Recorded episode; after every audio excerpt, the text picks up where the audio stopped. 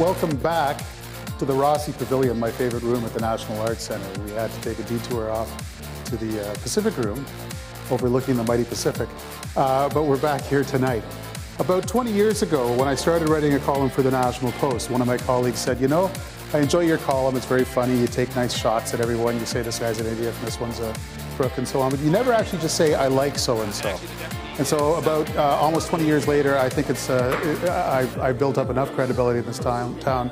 It's time to blow it and admit that I admire Jane Philpott quite a bit. Me admiring Jane Philpott will not save her, though, if her job ever uh, hits a, a, speed bump, because she's got one of the most difficult jobs in government. One, uh, one of the most difficult jobs that ever existed in government, one that was invented for her to handle. She's the Minister of Indigenous Services of the Government of Canada. Uh, it is a challenge every day, and uh, she insists that it is often one of the most rewarding jobs that you can imagine, and she's going to tell us about both parts of that job tonight. Jane Philpott, come on up.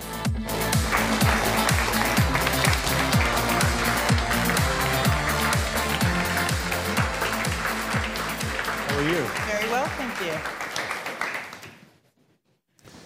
Um, welcome. Thank you for joining us. I, your, your staff was very worried that uh, you might not even be able to join us. That would have been a challenge because we're live on TV because of votes in the House of Commons. But the House of Commons rose for the summer today. Thankfully. I, I wanted to know what is your state of mind as the House of Commons uh, throws in the towel for, for another for another summer? Is that well, relief? I'd say it's a bit of a mixed feeling of satisfaction, having made it through uh, another calendar year and a bit of relief of the schedule and flexibility. I'll still be just as busy, but it, uh, a little bit more time to get out to communities. Uh, you are still fairly new to politics. You had never run for parliament before 2015, uh, and um, you were a healthcare administrator before then. I, I often wonder for someone who's, who's, who's now into politics so far that it's going to be hard to get out. Uh, how, do you, how do you find it? What is your sense of politics, and how does it compare to your expectations of the thing? Well, I don't know whether you, anyone who goes into politics really understands what it's like to get there. It's pro- somewhat indescribable, and, and I, I'm sure we all have different experiences of it. But I would say I've been surprised at how transferable the skills and experiences I had as a family doctor are to the political world. It's you're still um, trying to, to listen and gather a history. You're still trying to do some objective analysis of what's going on. You're trying to make a diagnosis and then develop a plan. So I feel like my medical training actually slides fairly easily into politics. Um, it's very, very hard work, but um, I'm really glad that I had the opportunity to give it a go. Uh, what's question period like for a new minister? You know, uh, question period is probably not my favorite time of day. Um, it, it's an important part of the democratic process. I think there's lots of room uh, for improvement in what that process looks like. I actually love question period in the Senate. I don't know how many of uh, your viewers have been to question period in the Senate. It's a quite a different style. There's a lot more time for both the questions and the answers. There aren't television cameras there, which I think helps a little bit. And we really dig into an issue. So I think that has demonstrated to me that actually there are better, better models out there for actually being able to uh, still be critical of what the government's doing, but actually um, give pause for reflection. Okay. Now you represent the riding of Markham. Mm-hmm. Markham uh, Stouffville. Markham Stouffville. It used to have an even longer name, Markham Whitchurch Stouffville. Uh, Oak Ridges Markham was the was the most recent previous version. Okay, tell me about uh, pick a town, Mark, Markham or Stouffville. What are they like? Well, I'll talk about Stouffville since that's where I've lived for the last 20 years. It is a wonderful town. It used to be quite small. It has a, a tagline, country close to the city, so we're right on the edge of the Oak Ridges Moraine and now on the edge of the beautiful Rouge National Urban Park. But on a good day, you can get down downtown Toronto in 45 minutes. Um, it's a town where, because I was a family doctor there for 17 years, I can I go to the grocery store every weekend and always see somebody I know. Uh, they don't ask me about their medical problems as much as they used to, but, but it's a place where um, you can really feel at home. Okay. Uh, Bill Morneau last year had a, had a during the whole tax, uh, uh, small business tax unpleasantness, he had an event in your riding at an Italian restaurant, and you told me on Twitter it was a pretty good Italian restaurant. What, uh, what what's what's good about it? uh, lots of things the are great. Get harder, oh wow, right yeah, this is great so far. You told me you're going to ask me hard questions. okay, so uh, here's the scoop. It was called Pistachios on Main Street in Stouffville.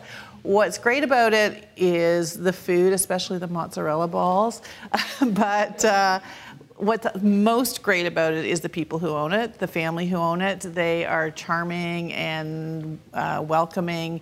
Um, my, my, closest friend who happens to be a family doctor is the family doctor for the family. So when she and I go there to eat, there's long discussions about medical. Everywhere I go, you can tell in Stouffville there are long discussions about medical issues.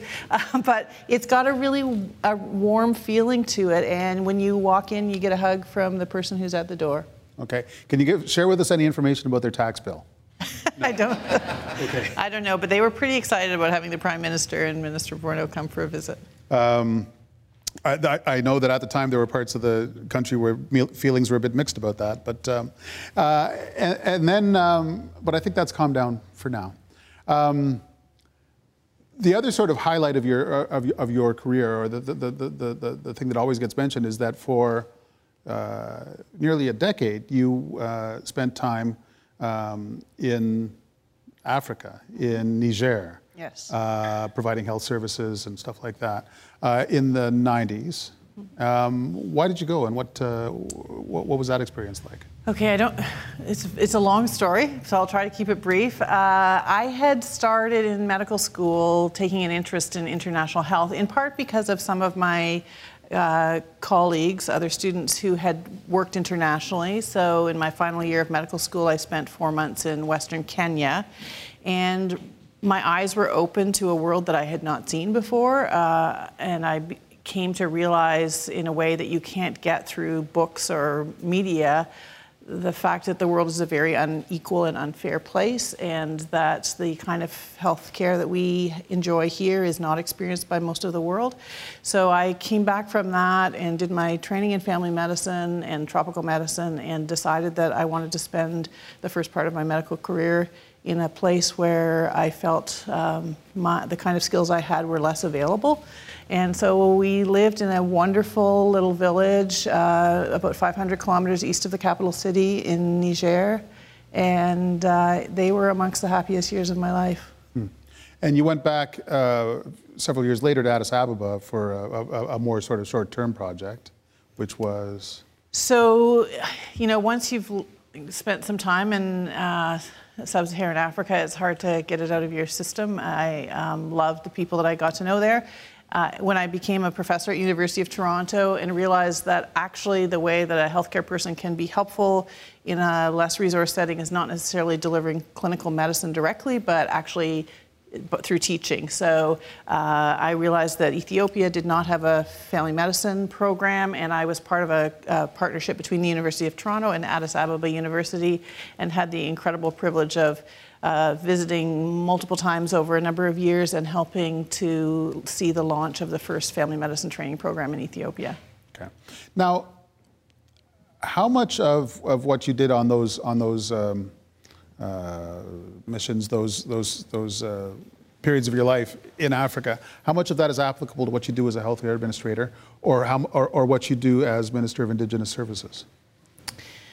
I think there are, are, profound connections to particularly the portfolio that I'm in now.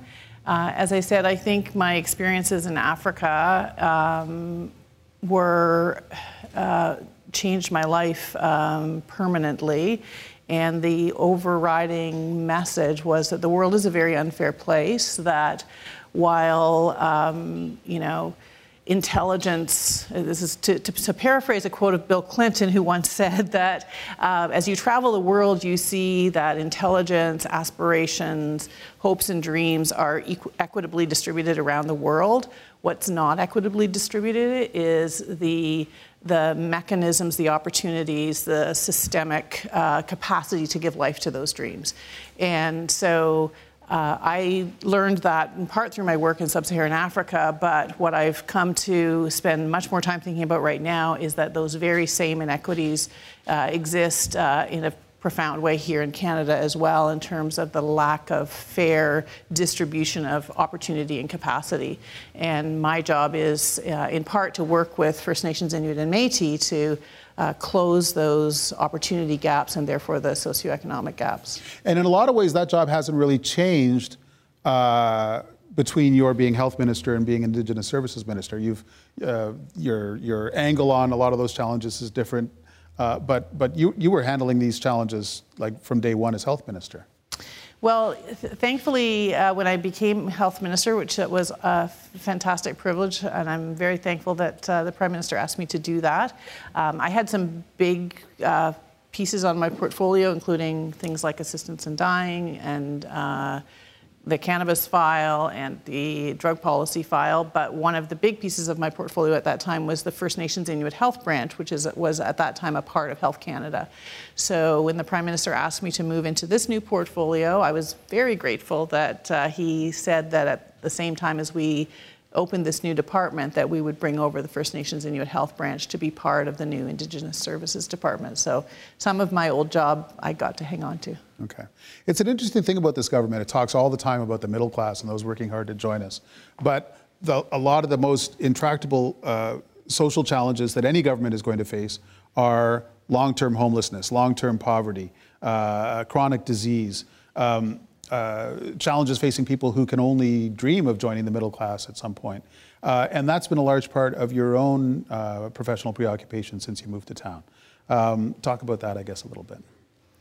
Well, you're right that one of the uh, overarching messages of our government is our uh, commitment to making sure that we grow the middle class. And the way you grow the middle class is, uh, in large part, by uh, finding the less affluent and figuring out what it will take for the, for those people, those Canadians, to join the middle class.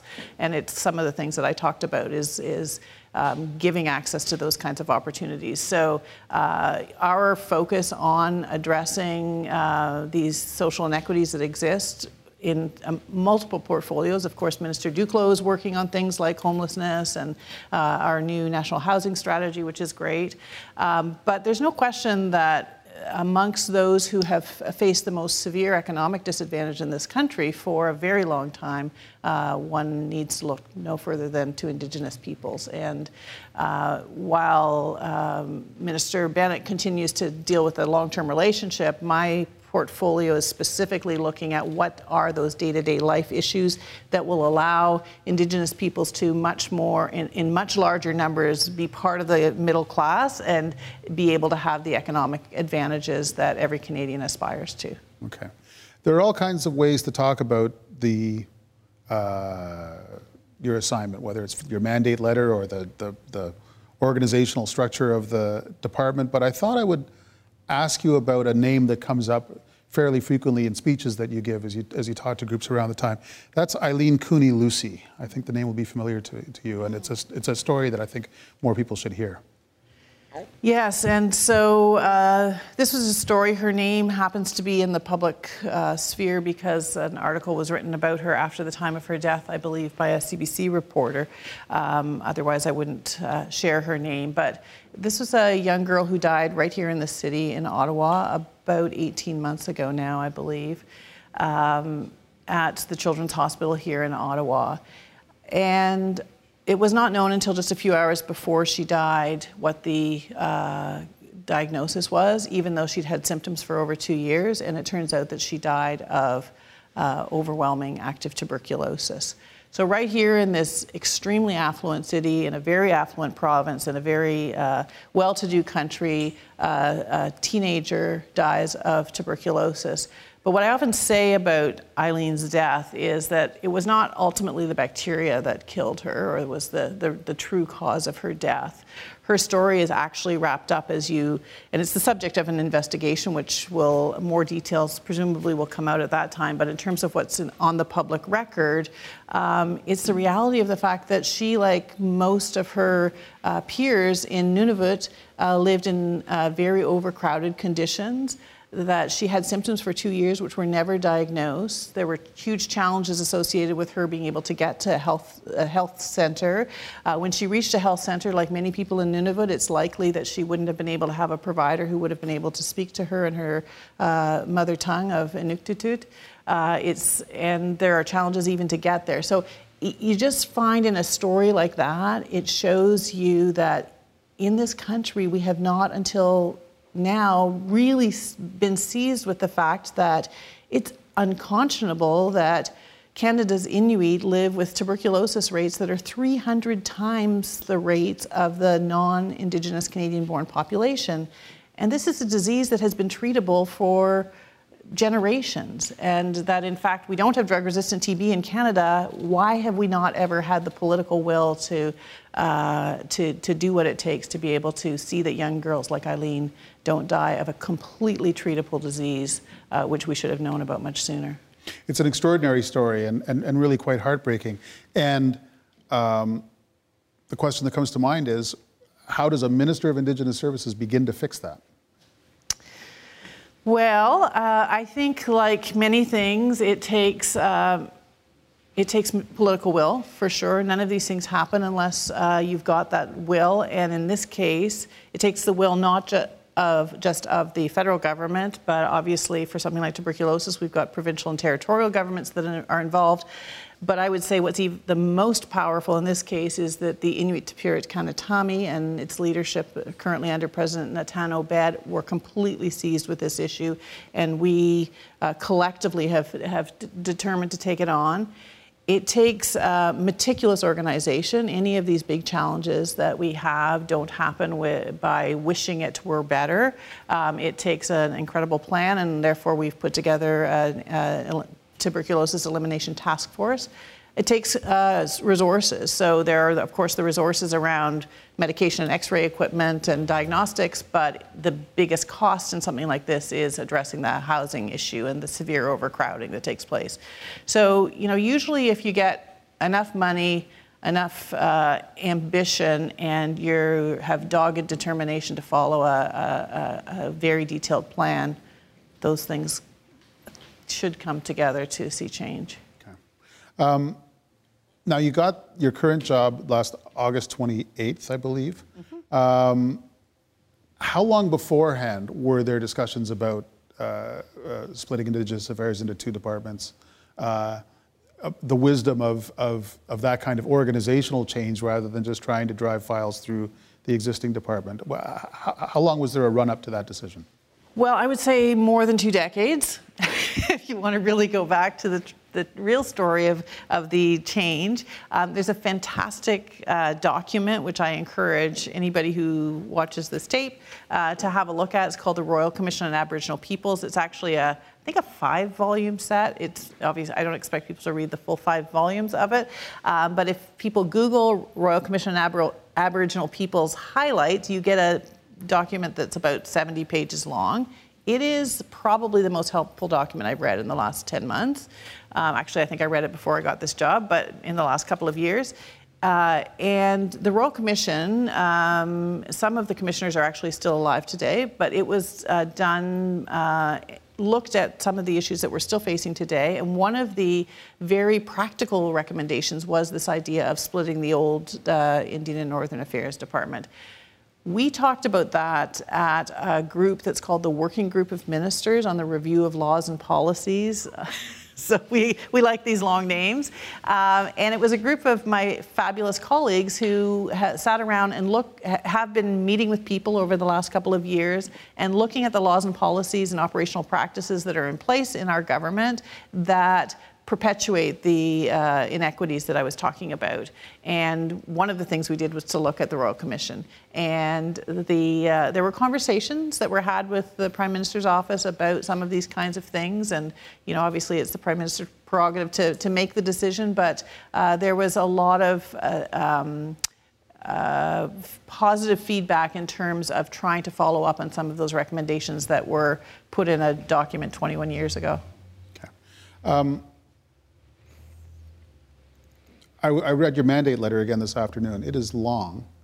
Uh, even by the standards of ministerial mandate letters, you've got a lot of, of, of, of uh, of um, uh, requests from the Prime Minister to try and tick off uh, before, before you leave the portfolio. What's the biggest challenge that you're facing?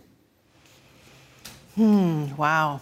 Uh, I think the biggest challenge, you know, I would say the biggest challenge isn't directly within my portfolio.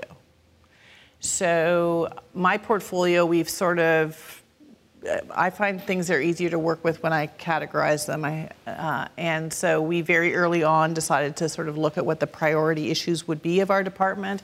Um, and the, the top priority issues are around child and family services, education, healthcare, infrastructure, and economic prosperity. So once I've got it down to five things, it's easier to kind of make sure we've got a plan in each of those areas. But what's actually underlying how we're going to be successful in terms of addressing the practical day to day life issues on each of those areas um, is not in my portfolio. It's a whole of government job that we have to do. And that is the fact that uh, the reason that the deep socioeconomic gaps exist in this country is because of past government policies, and some of which still are in place, uh, including discriminatory policies like Indian residential schools.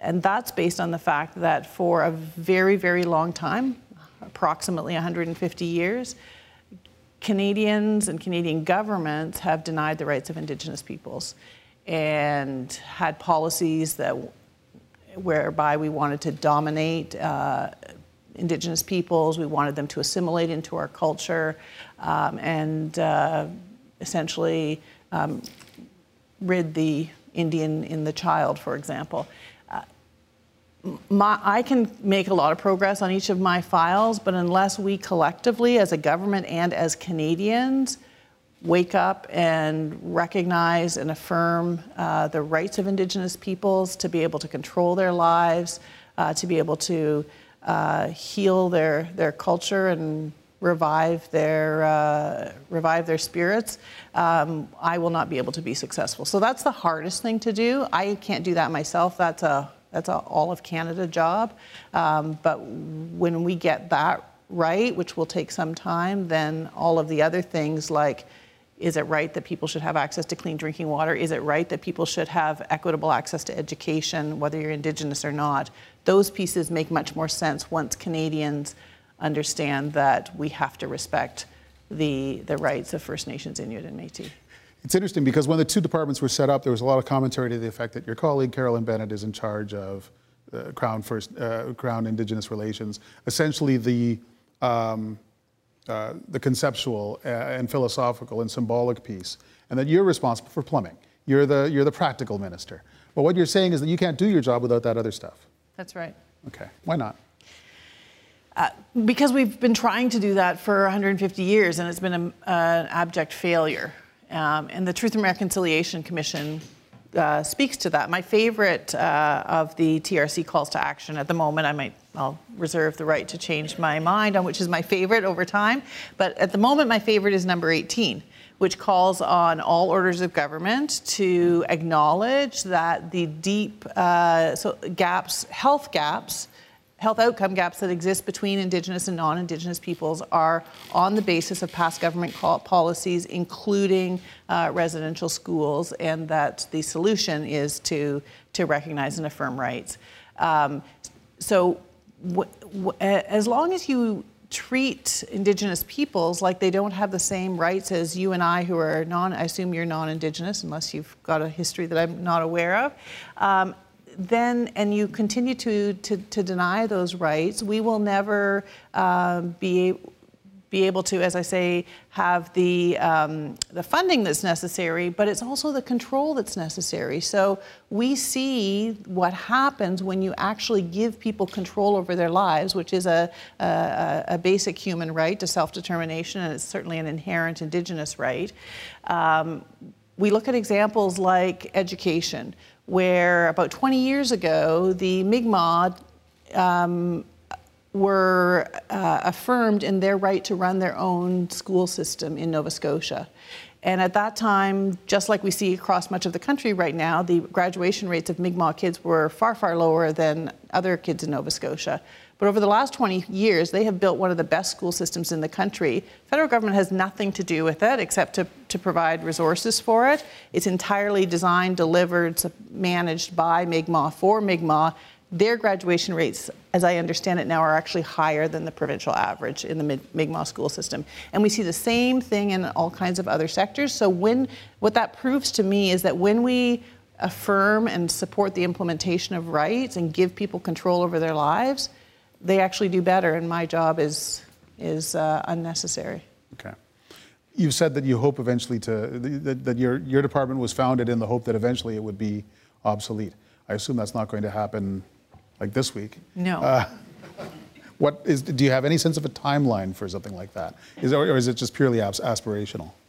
It's somewhat aspirational, but it's actually something that we intend to track over time as we look to see how, how more and more educational systems and school systems and child welfare agencies um, are um, are entirely led by the people they're intended to serve. And we do have a methodology around tracking that in the department uh, so that we will be able to, to, at some point, I think, set a target date, but it's not anytime very, very soon, in part because there's a broad spectrum of, of where communities are at. If you look like at First Nations, for example, uh, you know, there are um, dozens of original uh, First Nations and hundreds of Indian Act bands across the country that are all in very different levels of um, desiring or being ready to entirely be self governing. And so it will take some time. It's the stated uh, hope of this government that a lot of these different First Nations and, and Indian Act bands will, will uh, reorganize themselves in larger aggregates so that they can um, uh, take delivery of government services and government funding and, and, and deliver more coherently the kind of services that, that their people need. Is that, is that something you're making or that they're making prog- progress on? Well, the thing about self determination is that it's not determined by people outside. So, uh, you know, how, in the case of First Nations, how they will decide to um, coalesce or aggregate will uh, is to a certain extent an organic process that will happen according to the, the, the readiness and the, the, the expectations and the, the, um, uh, the cultural uh, desires of the, that particular group of people. This is not an idea that we invented, of course. Uh, it's something that, that Indigenous peoples have spoken up uh, for a long time. It's something that the Royal Commission on Aboriginal Peoples speaks to, and I think it's part of what Canadians kind of are starting to learn to wrap their heads around because we didn't, most of us didn't understand that what the Indian Act did by, you know, tearing apart groups of people that belonged together and and drawing lines around them on the map and then calling them a band, separating them from another band, which was actually part of the same people, that that was part of the damage of what the Indian Act uh, has done over time. But uh, as I say, there, there, is a, there are many people who are much greater experts than me at this. I have to I give a shout out to my colleague, Minister Wilson Raybould, who, as you know, is a, a remarkable First Nations leader and uh, one of our fabulous cabinet colleagues who has been a real mentor to me in terms of understanding um, what, uh, what the, the potential hope for the future looks like. Uh, but there are many, many other smart people out there who I look to to, to teach me, and I'm constantly learning about uh, what the, the, how we're going to get from where we are to true reconciliation. Okay. Meanwhile, concretely, uh, on a case-by-case basis, it must sometimes feel like it's two steps forward and one step back. I, uh, I want to quote from a speech that you gave last November, I believe in this building, I'm not sure.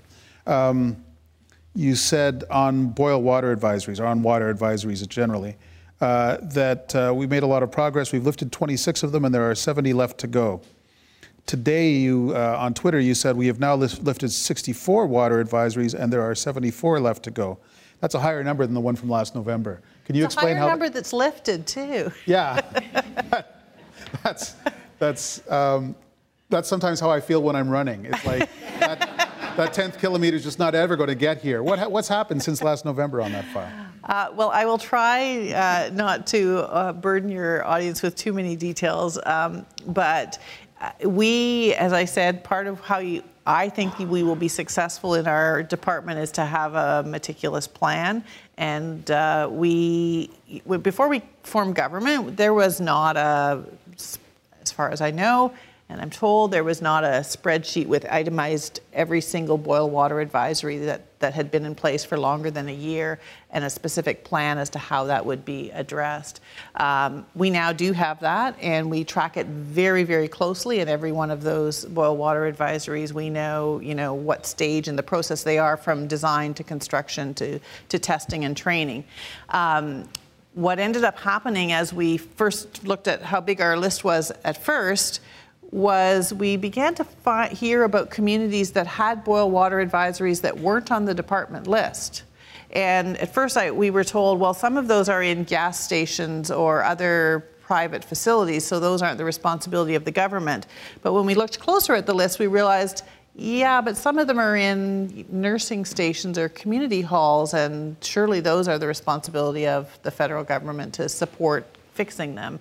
And so we made a decision. Uh, last which we announced last January, was that we were going to make our work harder because it didn't seem right to ignore the fact that uh, the list we had originally thought was was incomplete, and so we added to our list. Uh, so that's why it grew from the very beginning. Um, the, we also realized that as we were trying to fix this list that we had decided upon, if we weren't looking back over our shoulder to realize that there were other long-term drinking water advisories that were being added because we weren't also paying attention to the ones that were at risk of becoming long-term. So we now also have a plan for everyone that's at risk of becoming long-term, and that the pace of adding numbers is slowing down, and we think that we are actually going more steps forward than we are backward. Uh, and I have said very, very clearly to my department that failure is not an option. The Prime Minister has mandated me to deliver on his promise to make sure that all long-term drinking water advisories for public systems on reserve will be lifted by March of 2021. And I need to know if we're if there's a roadblock or a reason why we're not going to get there. But my absolute expectation is that we will get there. Uh, and in fact, if we can get there sooner, that would be great. Okay. Um, a bit of an Ottawa question. Uh, how much autonomy do you have as a minister uh, vis-a-vis the Prime Minister's office and what used to be called the Langevin block? Uh, do, do, do, they check in on you daily, weekly, monthly, or do you, uh, are, uh, uh, are you basically running the joint? And how much autonomy do you have from your deputy minister, who I was told might be might be here tonight? I don't know if I haven't spotted my deputy. He may be hiding somewhere in here but he'll he'll definitely check later to see if I if I behaved myself. Uh, but uh, I have a lot of autonomy. Obviously, everything that we do, we do as a team, uh, and um, you know, I much of my work involves the work around the cabinet table on other issues that aren't just within my department, and uh, those, those, that work is clearly done in collaboration with other cabinet colleagues and the prime minister. But in terms of my particular file, we have an incredible amount of autonomy, and the prime minister. Uh, I believe, trusts me and, and has high expectations for what I need to do, uh, and that I need to let him know when I need his help. And he made that very clear to me from the time that he asked me to do this job was to say, you know, we're going to lay out the what we expect. We're going to trust you to run with it, um, but come back to me where you need help. And I've done that. So on things like. Uh, uh, addressing the Canadian Human Rights Tribunal and uh, the issues around child welfare, we uh, realized very early on we needed more money to be able to uh, uh, to fully implement the orders of the tribunal, and so we went to both the Prime Minister and the Finance Minister and said, "This is not an option. Um, we're going to need more resources on this." So that's. I think a healthy relationship where um, I have the privilege of trying to work alongside fantastic officials and a fantastic uh, office uh, of in my department, but at the same time, they have my back. Um, another large file that is a subject of constant preoccupation with you is the uh, child welfare system. Mm-hmm. Uh, the context is a bit ironic. This morning, the Prime Minister took a question about the situation on border states in the United States where uh, uh parents are being uh, separated from their children. And the Prime Minister said it's wrong. Uh, I, I, can't imagine what it's like for the parents and, and, especially for the children. And he said, This is not something we do, obviously, in Canada. And there, I've seen commentary all day long that says, well, actually, sometimes it is, or it certainly has been, and, and to some extent still is. Children are separated from their parents, uh, as you yourself have said, every single day in, in Indigenous families. Uh, and that's something you said about trying to change. Um, tell me a bit more about that whole nest of issues. So let me say first of all, just in terms of the prime minister's comments, that uh, you know he, uh, I, I, think, uh, was referring to how we treat people at the border um, in terms of our approach to uh, to the separation of children. The prime minister would uh, absolutely agree with your comments in terms of the, the, fact that we do still have the, this terrible over apprehension of Indigenous children. This was an issue that really came to the forefront for me very early on uh, in my um, experience in this portfolio. When I think one of the first trips I took as this in this portfolio was to Manitoba, and one of the first meetings I had there was with the Assembly of Manitoba Chiefs, and they started to present data to me that blew my mind. They showed me their data that in Manitoba, even now, there are over 400 babies taken from their mother every single year. There is a particular hospital uh, in Winnipeg at which almost every single day a baby is taken from that mother. They have a system called birth alerts so that there may be a essentially a mark on the chart that the mother may not be aware of. Apparently, there's uh, currently no uh, obligation that's that's upheld for her to have been pre-informed uh, that, that she's been marked and that her child will be taken from her. The reason the child would be taken from her may be because she was a child in foster care herself, uh, or because she's too poor, or because she doesn't have a private bedroom for that baby. I, I was blown away by what I heard and thought, this can't possibly be true that we are actually doing this. And then they started to talk about the fact that in Manitoba, there's 11,000 children in foster care, 10,000 of them are Indigenous. And then you start to hear the individual stories about a young woman I met who had had four children taken from her, one after the other. Her dream was to be a mother, and the world was against her right from the start, partly because she had grown up in care herself and never had the opportunity to be built to be prepared to be a successful mother. Um, so, as I say, this was all in the context of also realizing that we had uh, outstanding orders associated with Canadian Human Rights Tribunal. So uh, we set about to, I said, uh, this is, you know, we've got to, this is absolutely um, abominable. We can't, this can't go on. We, we should know what happens when families are separated, what it, the damage it does to those children's lives, the damage that it does to parents uh, who will never fully heal if their children are taken from them. Um, and so uh, I, I, won't go into all this is something we could talk about all day long. Uh, it's a major preoccupation of our department, but we have we did hold an emergency meeting, pulled together all the people that we thought had to be part of that. We put together a six-point plan. I'm, we're now looking at um, engaging across the country on the uh, possibility of legislation around uh, Indigenous child well-being. And I must say that while it's still, I think, horrific and it's still going on, we are also starting to see signs of hope. And I'm starting to hear of work where families are being reunified. And um, I think this will, it, it, it's one of the things that uh, I think about every single day. First question on that is truly the motivation for that system, however misguided or off track it's become, is the safety of children. Are there not families where the child is not safe in that home? That's a good question, and you're absolutely right that the motivation for the system is protection of the child. Um, and uh, in fact, I always have to be careful that you know I don't uh, um, unfairly uh, suggest that the people that are working in those systems nor the agencies that they're associated with are not trying to do very good work, but they are working under rules that are not necessarily fair. The way the funding has worked until now has been that the only way those agencies can get funded is essentially they more money flows the more children are apprehended, which is a extremely disturbing incentive. Um, we've changed that and are in the process of making sure every agency knows that you actually can get paid to prevent the apprehension of children.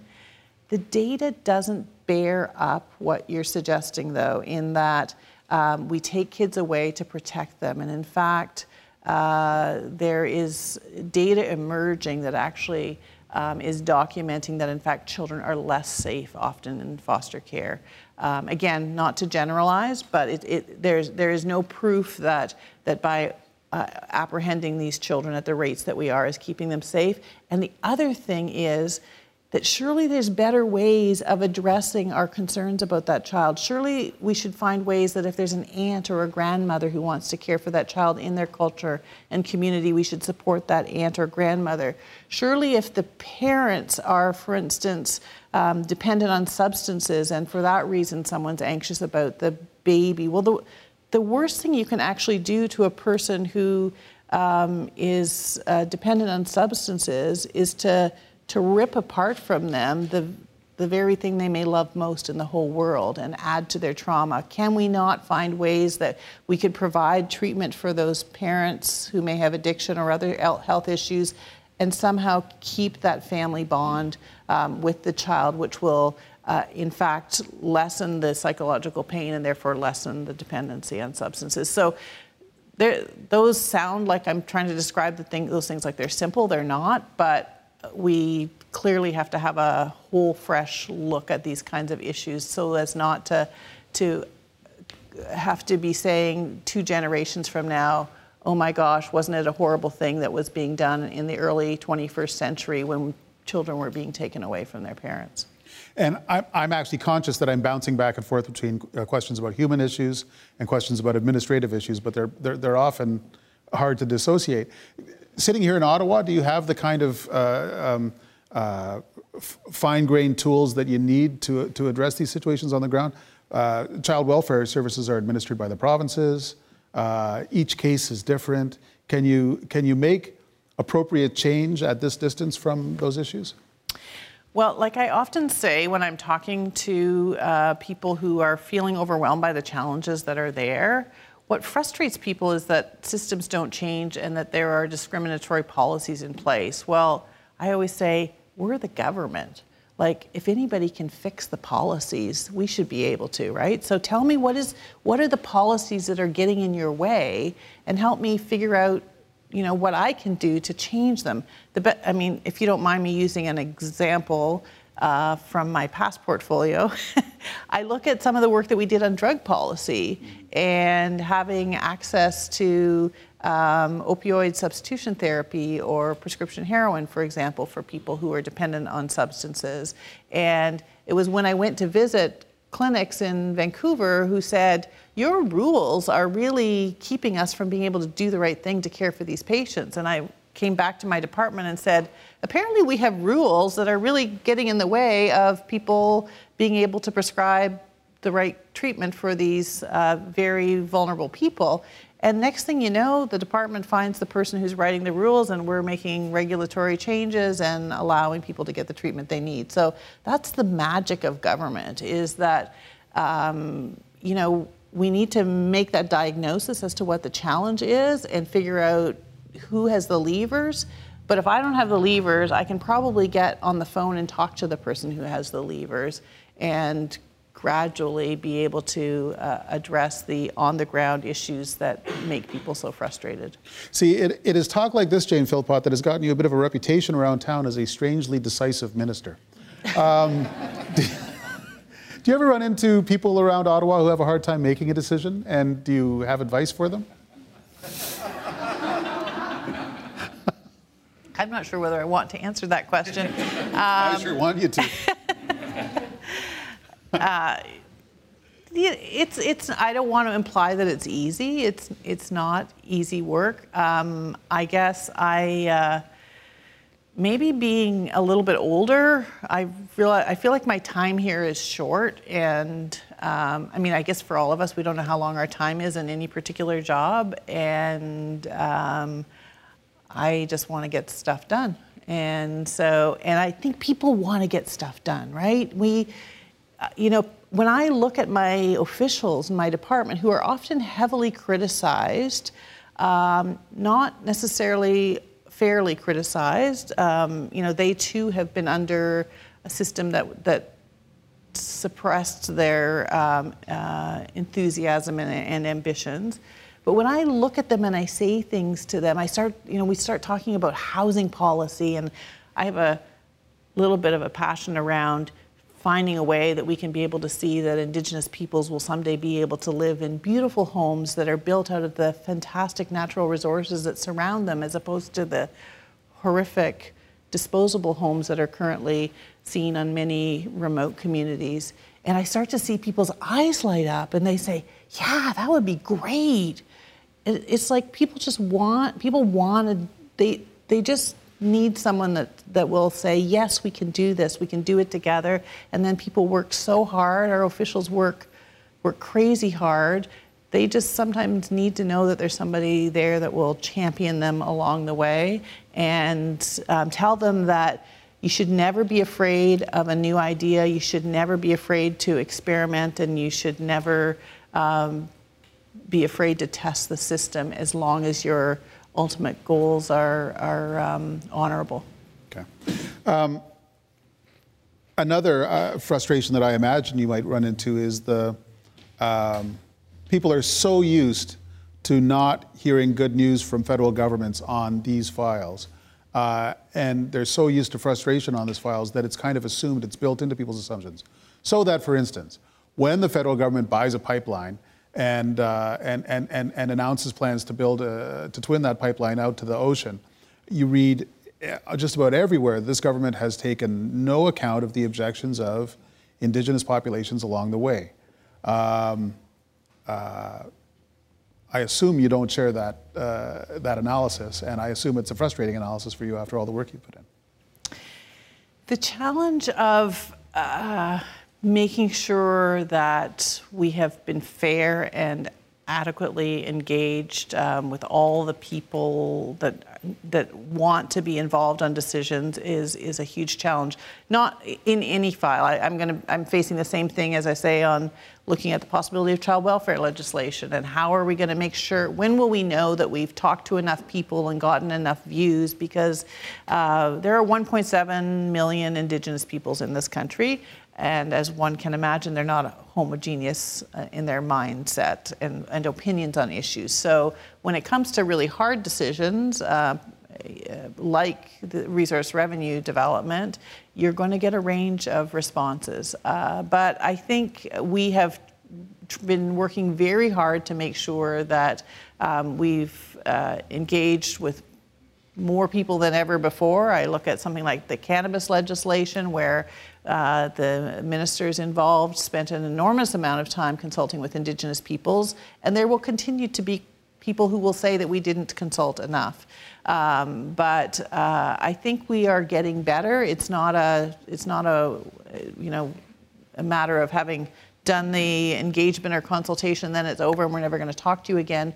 It's a part of, it's about having a relationship and uh, making sure that people know that they can reach us, that they we are always open to views and to trying to lay down guidelines for ourselves for how we will be able to um, say that we have a- adequately talked to enough people and to make a smart, thoughtful decision to go forward.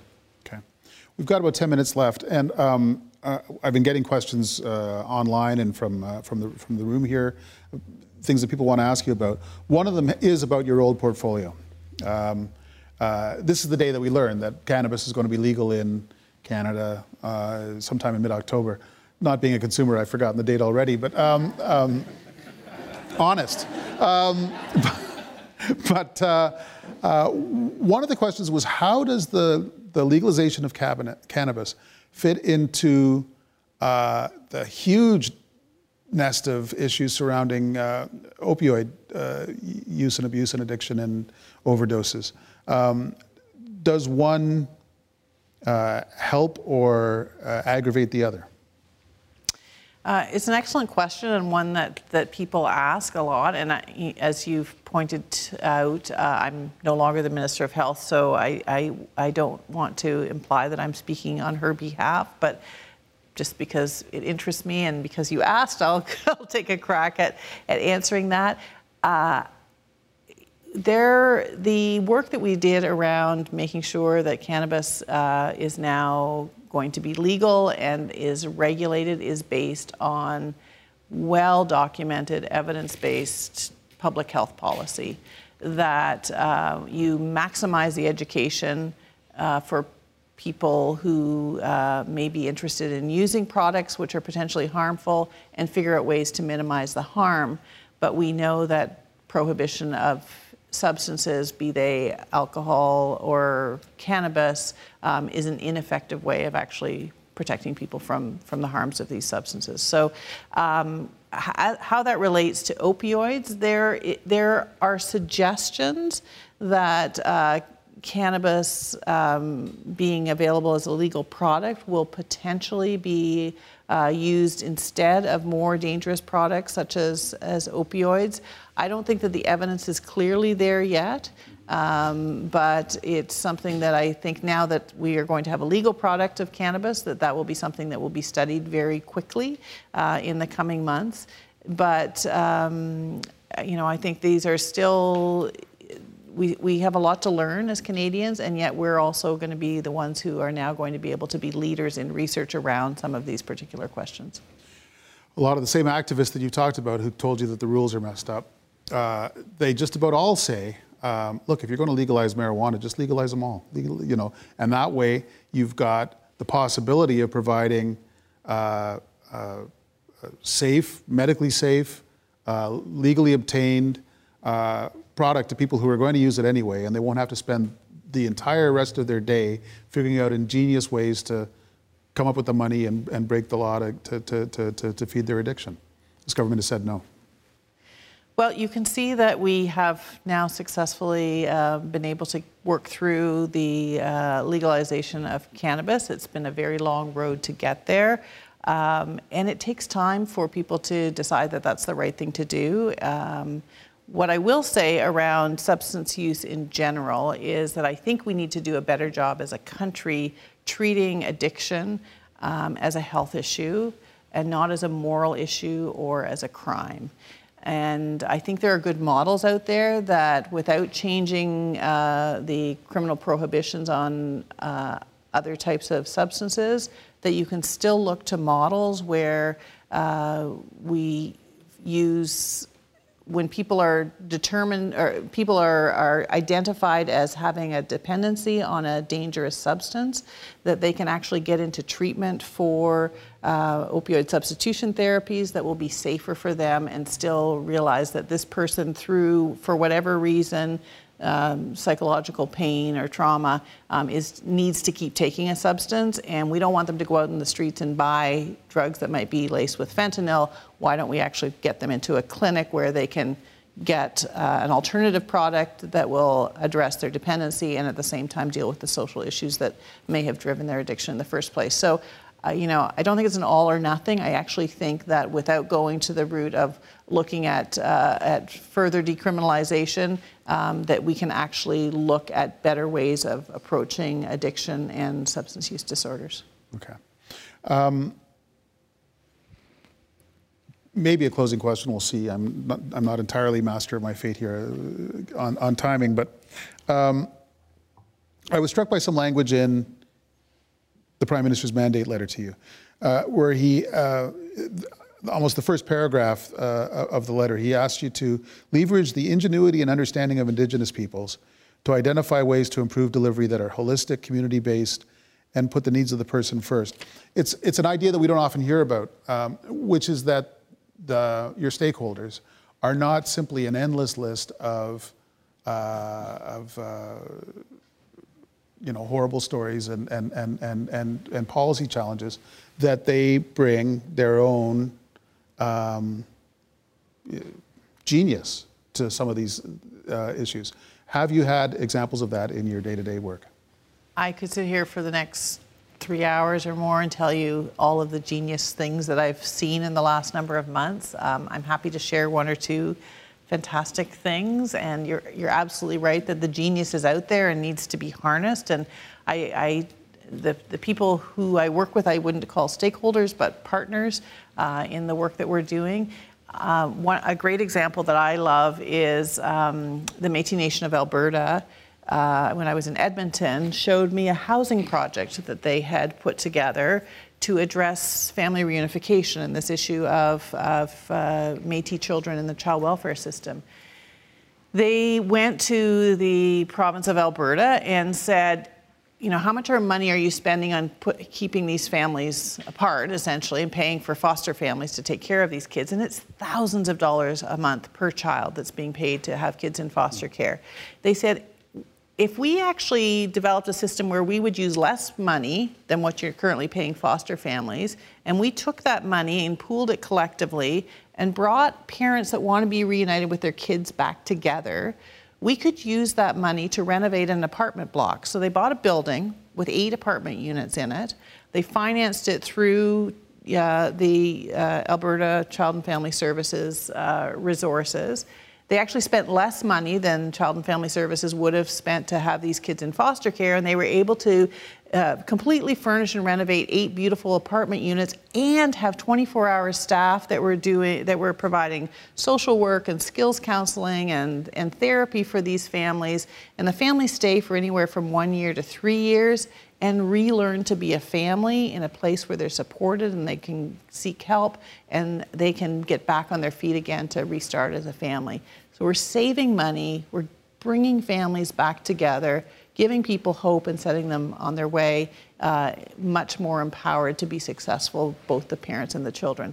There are things like that happening all across this country that would blow your mind. I could tell you stories of fantastic housing projects that I've seen. I could tell you about this incredible place at Six Nations where IBM is partnering, partnering with Six Nations Polytechnic on a, uh, an academy where kids are getting their high school and college diploma together and they're studying the state of the art technology beside Haudenosaunee arts and culture. And they're graduating a whole bunch of students who otherwise might not have made it through school, but now are going to not only get their high school but their college degree and be some of the most sought after uh, technical students in the country. So everywhere I go, I see stories like that that I am glad that you're giving me a chance to amplify because there absolutely is hope uh, and there absolutely are, are uh, genius ideas out there waiting to be given an opportunity to fly. Okay. There's rumors of a cabinet shuffle at some point in the next three months. You don't sound like you're scrambling to get out of your portfolio. Well, I, uh, I like to think I have the best job in the country, so um, uh, we'll see. I, I will do as I'm asked to do, but uh, I'm really privileged to be able to do this work. Uh, I don't do it alone, I do it with a lot of really wonderful people. So. Well, we're really grateful that you've taken an hour to come and explain it all to us because I know every time your name comes up, people have a lot of questions about what exactly is she up to. And, and so thanks for shining a little light on that. And uh, enjoy your summer, and I hope a little bit of time off, and we'll see you back in the fall. Thank you for the privilege of being here. And thanks to everyone else for coming.